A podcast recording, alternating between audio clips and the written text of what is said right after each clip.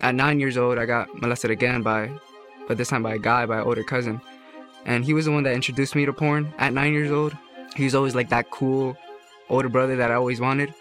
So I kind of just went with the flow. And, you know, every time I would sleep over, he'd turn on that TV, boom, porn. Every single time, right? One time, he came over my house. I remember my, my uncle saying, yo, it's time to go. And I remember begging him, like, yo, can you sleep over? Can you stay over? He was like, okay, but if you, if you want me to sleep over, you have to do this. My name is Jose Guzman. I'm 20 years old. I'm a psychology major. And um, so I, I grew up Catholic. Me and my family grew up Catholic. You know, I did the, the baptism, the, the first communion, and confirmation. And I remember when um, uh, my parents, my mom was forcing me to do the confirmation, I, and I told her, I, I don't think I'm Catholic. I don't want to be labeled as Catholic. Yeah, I believe in God and Jesus, but I don't really want to do this. And she, I remember my mom, she told me, no, you're going to do this because this is what we do and this is our tradition and you're going to do this. Hmm. And, How did that make you feel when when you heard that? um, I didn't feel seen. I didn't feel like what I said really mattered. And, but that's kind of how I grew up. So I kind of just, just went with it. Hmm.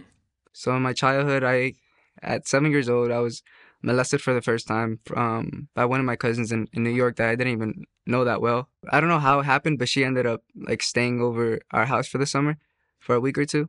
And that's kind of where, where it started. And, you know, she was just super cool to me. She had like all the, the DS games, the Game Boys, everything. And whenever I asked if like I could play with her, she'd be like, yeah, but if you want to play, you have to do this Hmm. and I never really understood it, but I, I kind of just went with it.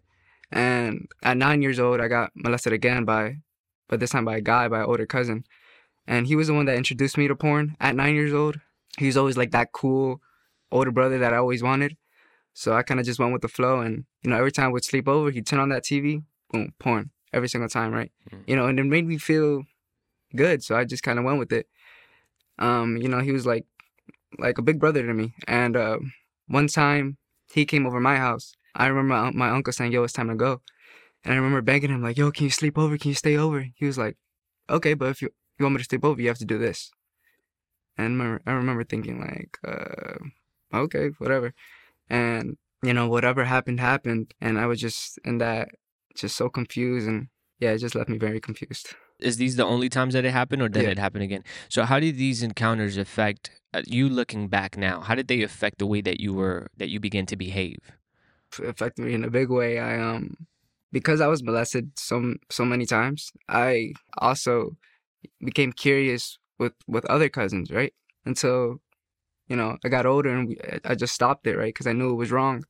But yeah, because the enemy's tricky. Because I, you know, I went through all that molestation and brokenness. I was like giving that out to other people. Right. You didn't you didn't think at that age you don't really think that there's something wrong happening. This Yeah. is just what I I know now, yeah, yeah. right? Yeah. Wow. Did uh did you share with your parents or anybody at this point what was happening or it was just something that was within you and your cousins and your family? Yeah, it was just something that was kept quiet. yeah. my mother didn't find out until I went to therapy Mhm. because of you know depression, anxiety that that um my therapist kind of forced me to tell my mom. So Got it. yeah, So so give us a little bit more information on on or just insight as to you know you went through these encounters at a really young age then you start to experiment for yourself now really indulging in it. How did it affect it as you're becoming a teenager and as you're growing up? You mentioned now that you had depression at some point. Like can you give us a little bit more insight as to how that progressed?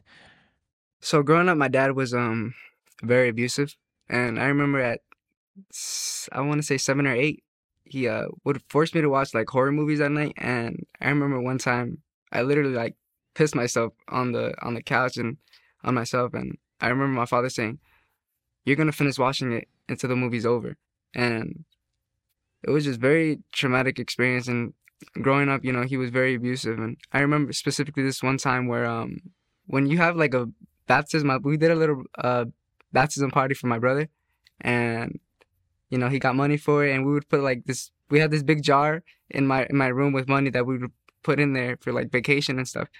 And at this time, I was in middle school, and I would take twenty dollars here, forty dollars there, you know, to go to the movies. I go to the movies with my friends, and he found out that I had took all that money, and I remember my sister taking my little brother out to the park because she knew what was gonna happen when my dad got home.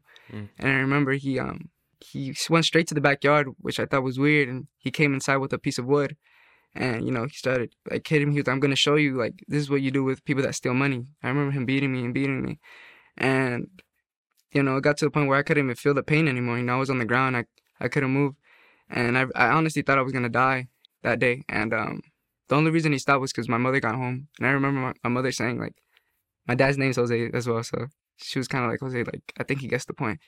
I remember like he just told me to go to my room, but I couldn't get up because I, I was just so beaten up, and I remember he he carried me and put me on my bed, and five minutes later he came in with bags of ice and started wrapping them on my leg, Mm. and then he put a twenty dollar on the dresser, and he said, "So you can buy yourself something later," and he went to work and just stuff like that that that he would do was very traumatic.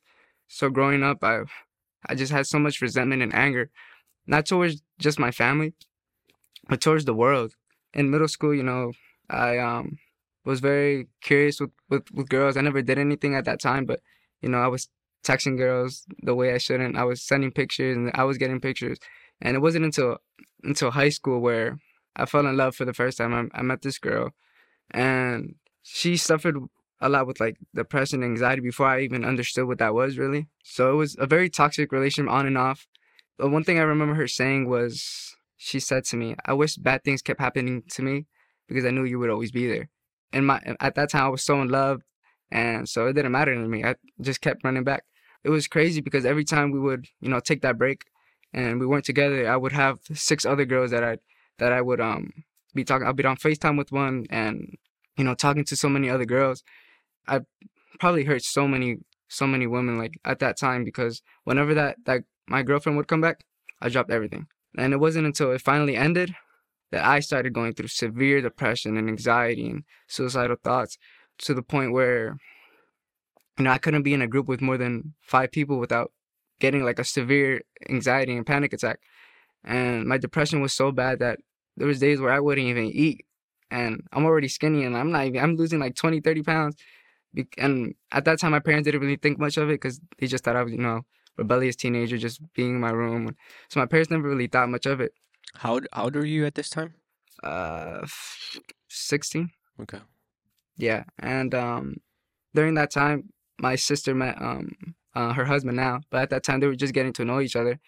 And as the time I was going through all this depression, anxiety, he had came into the picture.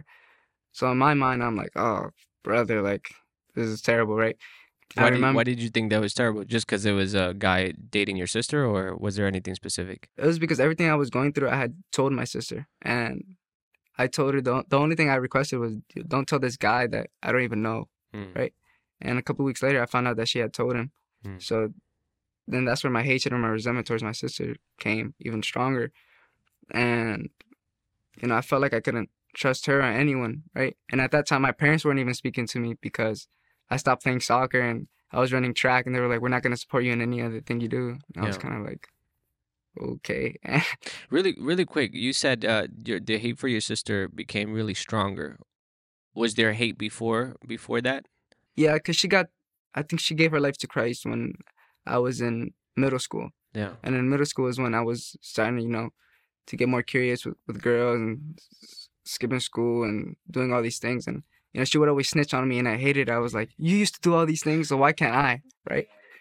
Yeah, but then yeah, I just despised like my sister's husband, and I remember him telling me like, "You're gonna you're gonna get saved. Like you're gonna come into the Lord. Your heart desires it." Hmm. I'm like, "Yeah, whatever, bozo." And knowing now that I'm saved, I know that the enemy tried to like put all these thoughts in my head, like um that it was terrible timing for him to come in, but that happened because the enemy wanted to distract me from the fact that this man, like now he's like a huge leader in my life, and he's helped me grow grow grow so much with the Lord. I'm just so thankful for him now. And um, yeah. So how did you uh, come to to the Lord? Yeah, like how did you how did that begin to happen for you? Obviously now you have somebody who is speaking to you about God and and Yeah. you know uh, prophesying essentially over you, but then also you have your sister who is an example, but obviously you're not fully there. yeah.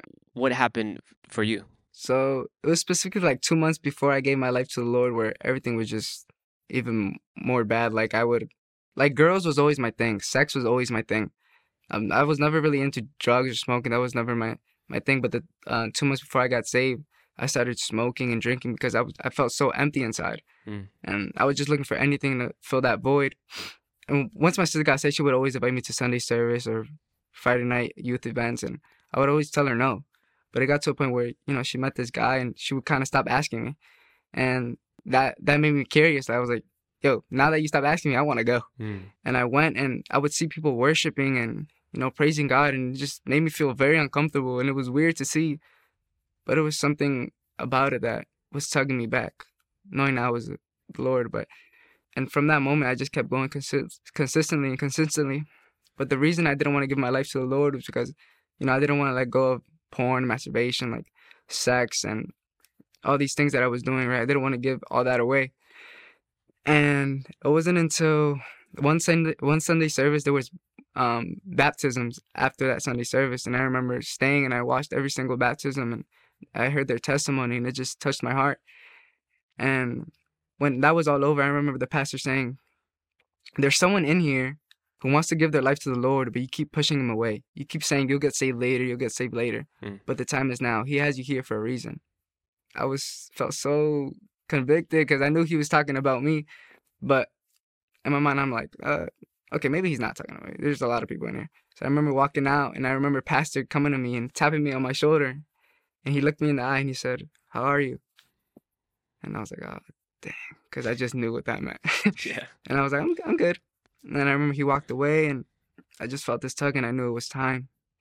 And I I went to Pastor, and I, I said, "The man you were talking about is me." And he just smiled, and we did the the prayer, and you know, I gave my life to the Lord, and ever since then, like it's been just a radical transformation. Like all that hate that I had, all that anger and sadness that I was living with for so long, the Lord just just took it away, and it was beautiful to see that the first thing the the Lord attacked was um the molestation, and you know He would give me dreams of of the of my cousins.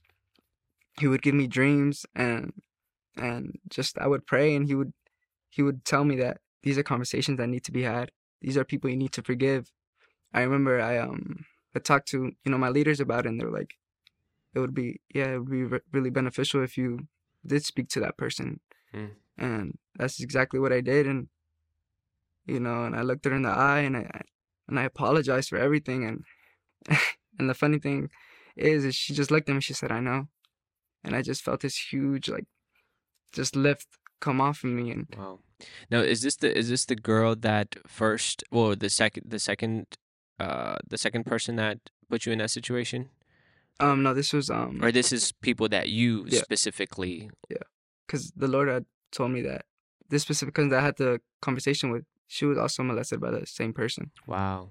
So, and I remember, yeah, that's just it's beautiful. Yeah. But um, yeah, it's funny that that's the first thing the Lord attacked and brought to my attention, and um, because of the the molestation and what happened to me when I was younger with the guy, um, after I got saved, then we started putting all these lies in my head that that the Lord can't love you, you're gay. Mm. Like, what happened when you were little? You wanted it to happen. wow. you know and at this time i don't know how this happened but this rumor got around at work that i was gay and all my coworkers would come up to me like yo are you gay are you bi i'm like no and it got to a certain point where people just kept asking and asking and then i asked myself like am i gay and obviously that was the enemy's plan and obviously i know i'm i'm not but i'm just grateful for the what the lord has done and um yeah. How how long have you been now like faithfully walking with the Lord? six months Six months. Yeah. Can you, uh, looking back at your life and and and everything that you've been through, what can you say are the differences between uh, before Jesus and now walking with Jesus? You've mentioned a couple, but I just kind of want you to expand a little bit more on that, on what you're experiencing today as you walk with Jesus. oof, what I'm experiencing now is just love and peace, which I didn't feel for a long time. I just I was always angry. Mm. I would always I was just disrespectful, a bad example from from my brothers.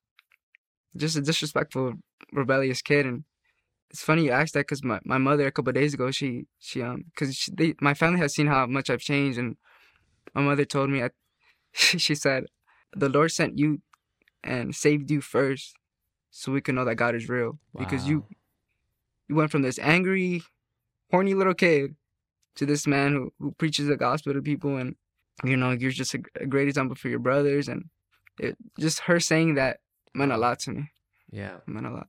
And because I went through all that trauma and molestation and, and abuse and heartbreak, depression, anxiety, I remember when I was like at the darkest spot, I remember praying and I told the Lord, like, if you're real, God, Jesus, whatever, if you're real, I don't want to feel like this anymore. Hmm.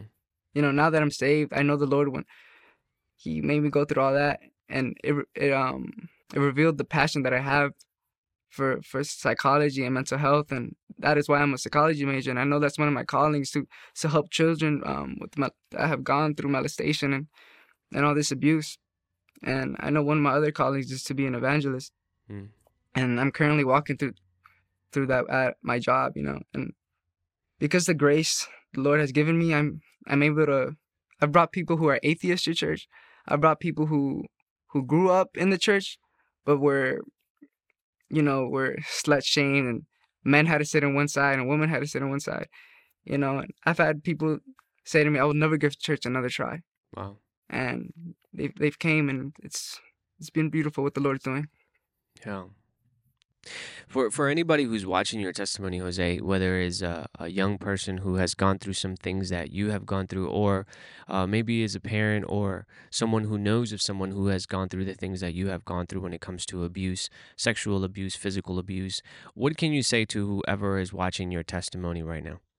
if you're feeling that that void in your heart with with sex and drugs and porn and masturbation or whatever it is and you're still feeling that emptiness inside of you why not give jesus a, a, a shot? And if the word god or jesus even triggers you like you gotta ask yourself like like let's say this you you feel empty right now. Like you give jesus a shot the worst thing that can happen is you'll just end up in the same spot you are in right now you know? So I would just really encourage you to just give it a shot because that's exactly what I did, and now I know happiness and I know peace, and it's it's beautiful. To to anybody who has gone through, specifically has been molested in their lives, and maybe they're haven't told anybody and nobody knows. What can you say to that person? First thing I would say is, don't blame yourself. What happened to you wasn't your fault, and it, it would be very healthy and beneficial for for you to speak to someone that you trust, someone that you know won't judge you. Um, yeah.